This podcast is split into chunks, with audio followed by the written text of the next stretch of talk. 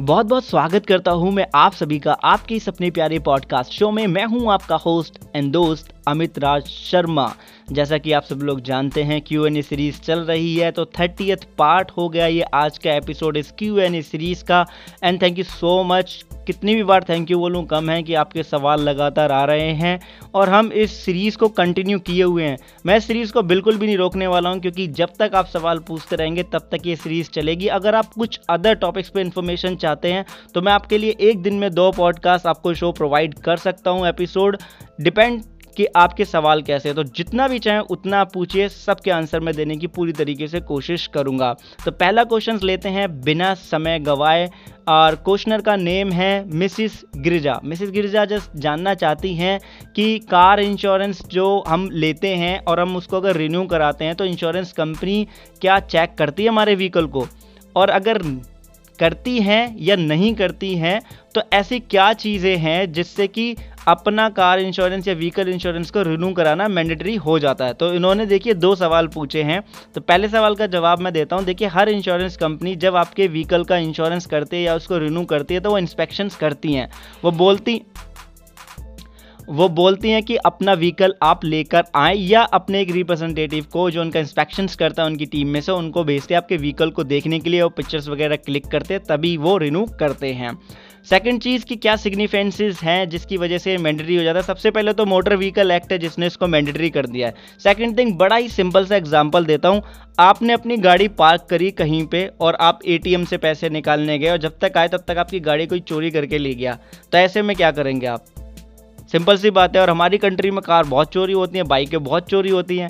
या ये मान लीजिए हम रोड पे चल रहे हैं और कोई अचानक से सामने आ गया और एक्सीडेंट हो गया तो ऐसे में क्या करेंगे आप? जी हाँ इन सभी जो लीगल केसेस जो हो जाते हैं, उसका जो एक्सपेंसेस हो जाता है, जो हमारे से कोई एक्सीडेंट हो जाता है तो ऐसे में जो कवर्स जो हमें देने होते हैं, जो पे आउट करना है तो हमें इंश्योरेंस पॉलिसी की तरफ़ से मिल जाती है राइट और आजकल तो जो मोटर या व्हीकल इंश्योरेंस में, उसमें हमारा पर्सनल एक्सीडेंट कवर भी रहता है। तो बिल्कुल ये एक लाजमी सी बात है, अपनी सुरक्षा के लिए भी और दूसरे की सुरक्षा के लिए भी और व्हीकल के लिए भी। व्हीकल जो डैमेज होगा, उसका भी तो कवर मिलता है ना। तो आई थिंक ये जो कारण अब इनफ होंगे एक इंश्योरेंस एक व्हीकल इंश्योरेंस को समझने के लिए। बहुत बहुत धन्यवाद कि आपने ये सवाल पूछा। मैं बहुत ही आभारी हूँ आपका। अगला सवाल हमसे पूछा है संदीप दास जी ने। संदीप दास जी जानना चाहते हैं कि बैंकों के अलावा अदर किसी कंपनी के सेविंग प्लान्स के अच्छे हैं? अगर हैं तो क्या जैसे भारतीय एक्सा कंपनीज़ के जो प्लान्स हैं, मैं उनमें जा सकता हूँ? भारतीय एक्सा लाइफ इन्होंने यहाँ पे मेंशन किया है। राइट तो मैं इसमें जा सकता हूँ। देखिए, सबसे पहली बात, अगर आप सेविंग प्लान की बात कर रहे हैं। सेविंग प्लान की हार्ड कोर तो वो आपको मिलेंगे पोस्ट ऑफ़िस में राइट बैंक्स में जो आर डी एफ़ डी होते हैं, मैं उनको रिकमेंड इसलिए नहीं करता हूँ। देखिए, ये मेरी पर्सनल राय है, मेरी किसी बैंक वालों से कोई दुश्मनी बिल्कुल भी नहीं है, मेरे भी बैंक्स में अकाउंट्स हैं राइट मेरा मानना यह है कि हमारी कंट्री में या कोई भी बैंक हो वो लोन पे उसका ज़्यादा बिज़नेस होता है। जितना वो लोन बांटेगी, उतना उसके पास इंटरेस्ट आएगा, उतना उसका रेवेन्यू जनरेट होगा। ज़्यादातर हार्ड कोर तरीके मेन जो पॉइंट होता है राइट अब कुछ बैंक ऐसे भी होते हैं हमारी कंट्री के अंदर जो एनपीए हुई हैं तो इसलिए बैंक में लॉन्ग टर्म तक पैसे को रखना या जमा रखना या जोड़े रखना अक्लमंदी का काम नहीं है। बैंक के कंपैरिजन में सेविंग प्लान के लिए पोस्ट ऑफ़िस ज़्यादा बेनिफिशियल होता है तो आप उसकी तरफ़ देख सकते हैं। अब आपने भारतीय एक्सा लाइफ का यहाँ पे मेंशन किया सेविंग प्लान सेविंग प्लान नहीं होते, वो एंडोवमेंट प्रोडक्ट होते हैं उनके एंडोवमेंट पॉलिसीज़ होते हैं, जहाँ पे आपका इंश्योरेंस कवर भी रहता है और आपका पैसा भी जुड़ता रहता है, आपको मेचोरिटी पर कुछ बेनिफिट होकर मिल जाता है। इसके साथ यूलिप प्रोडक्ट भी होते हैं जो मार्केट के साथ कनेक्टेड होते हैं। तो ये डिपेंड करता है कि आपको कौन सा ब्रांड सूट हो रहा है, किसकी टर्म्स एंड कंडीशंस आपको ठीक लग रही हैं? कौन सा प्रोडक्ट आप ठीक लग रहा है? आप बिल्कुल इनके साथ जा सकते हैं, ऐसी कोई प्रॉब्लम वाली बात नहीं है। लेकिन लाइफ इंश्योरेंस के लिए प्राइवेट कंपनियों के ऊपर मैं इतना रिलाई नहीं करता हूँ।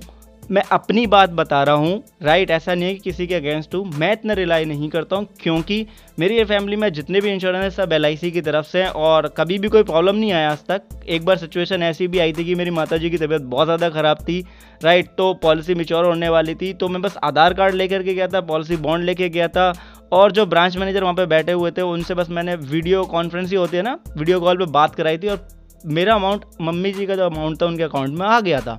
वो भी within forty eight hours के अंदर अंदर राइट तो उसके बेस पे मैंने आपको ये बताया है। बहुत बहुत धन्यवाद दास जी की आपने सवाल पूछा। अगला जो सवाल है, इन्होंने अपना नाम बहुत ही शॉर्ट फॉर्म में लिखा है एस एन जी बस, ये इनका नाम है। सवाल है इनका कि अगर कोई इंजीनियरिंग का स्टूडेंट है या इंजीनियरिंग कर चुका है तो वो एचडीएफसी लाइफ इंश्योरेंस में जॉब कर सकता है या नहीं? अगेन अधूरा क्वेश्चन है, लेकिन फिर भी मैंने पिक किया है। आपने ये नहीं बताया मुझे कि HDFC लाइफ इंश्योरेंस में अगर आप जॉब करने जा रहे हैं तो कौन सा सेगमेंट आपने चूज़ किया है राइट या आप हार्ड कोर सेल्स में जा रहे हैं एडमिन में जा रहे हैं, किसमें जा रहे हैं, ये आपने मेंशन नहीं किया। लेकिन मेरा मानना यहाँ पर यह है, अगर आपका इंटरेस्ट है लाइफ इंश्योरेंस में तो मैं समझ रहा हूँ कि आप सेल्स की बात कर रहे हैं।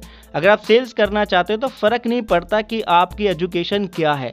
कॉमन सेंस चाहिए राइट, और प्रोडक्ट नॉलेज चाहिए। जितना कॉमन सेंस और प्रोडक्ट नॉलेज को आप दोनों को मर्ज करके यूज़ कर लेंगे, उतना ही आप सेल्स के किसी भी डिपार्टमेंट में जा सकते हो वर्क कर सकते हो। ये एक बेसिक एलिमेंट है। बाकी तो चीज़ें हम लोग सीख ही जाते हैं राइट तो बिल्कुल आप जॉब कर सकते हैं एचडीएफसी लाइफ में।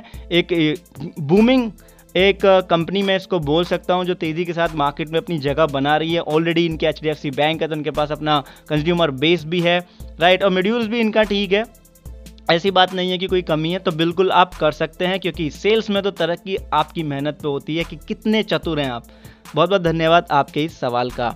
अगला सवाल हमारे पास आया किशोर जी की तरफ़ से। श्रीमान किशोर जी जानना चाहते हैं कि क्रिटिकल इलनेस राइडर का जो पे आउट हमें मिलता है, क्या वो टैक्सेबल होता है? जी नहीं टैक्सेबल तो नहीं होता, क्योंकि सेक्शन एटी डी के अंदर आपको टैक्स डिडक्शन मिल जाती है क्रिटिकल इलनेस राइडर का जो भी क्लेम आता है।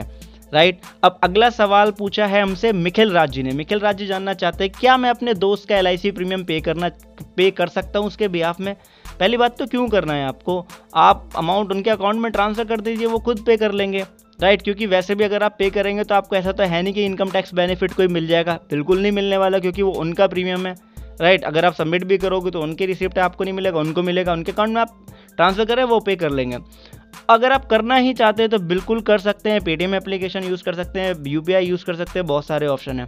बहुत बहुत धन्यवाद आपके इस सवाल के लिए।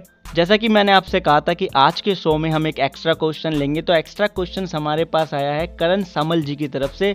तो श्रीमान सामल जी जानना चाहते हैं कि SBI लाइफ इंश्योरेंस का ऑनर कौन है। देखिए SBI लाइफ इंश्योरेंस पहली बात तो इसमें पूरी तरीके से जो स्टेक होल्डरशिप है, वो SBI है, जो है हमारा स्टेट बैंक ऑफ़ इंडिया उसकी है। इसके साथ में फिर एक फ्रांस की कंपनी है राइट जिसका नाम है पैराबेस कार्डिफ राइट उसका फुल नेम है B N P Paribas Cardif right इस कंपनी के साथ में, इसी के साथ में दो इन्वेस्टमेंट करने वाली कंपनीज़ ऑल हैं, और हैं।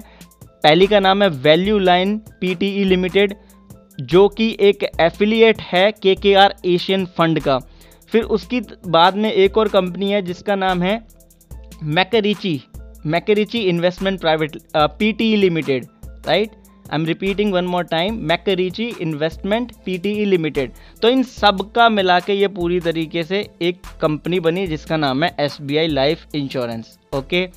अब अब इसमें स्टेक होल्डरशिप का मैं आपको एग्जैक्टली exactly तो नहीं बता सकता, क्योंकि देखिए, हमारे पास तो ऐसा डेटा तो बिल्कुल नहीं आता है कि इस कंपनी ने इतना उसको दे रखा, उतना दे रखा है राइट मतलब शेयर्स इतनी होल्डिंग दे रखी है। लेकिन अप्रॉक्सीमेटली एक आइडिया बोलता है कि 62.1 परसेंटेज अराउंड तो एस लाइफ के पास मतलब एस जो स्टेट बैंक ऑफ़ इंडिया उनके पास इसकी स्टेक ऑनरशिप है। फिर उसके बाद में B N P Paribas Cardif के पास 22 परसेंटेज है। देन जो रेस्ट जो रह गए हैं 1.25 परसेंटेज उनके पास है और 12 परसेंट के आसपास वो पब्लिक में अवेलेबल है। तो इस तरीके से कुछ है अप्रॉक्सी बता सकता हूँ मैं आपको एग्जैक्टली नहीं लेकिन हाँ जो उनके की मेंबर हैं, उनका नाम है श्रीमान संजय नोटियाल, जो एम डी एन सी हैं। आई होप इस पॉडकास्ट एपिसोड से आप सबको कुछ इन्फॉर्मेशन मिली होगी। अगर थोड़ी सी भी इन्फॉर्मेशन मिली है तो प्लीज़ इस पॉडकास्ट को रेट करें, अपने फ्रेंड्स एंड फैमिली के साथ शेयर करें। उनसे कहें कि करियर से लेकर के insurance planning financial planning jobs startup sales and marketing कुछ भी सवाल आप यहाँ पे कर सकते हैं। मैं बहुत बहुत आभारी हूँ कि आपने ये सब पॉडकास्ट यहाँ तक एंड तक सुना। बहुत बहुत आप सभी का धन्यवाद। और आप अपना बिल्कुल ध्यान रखिएगा क्योंकि आप बहुत ही मूल्यवान हैं।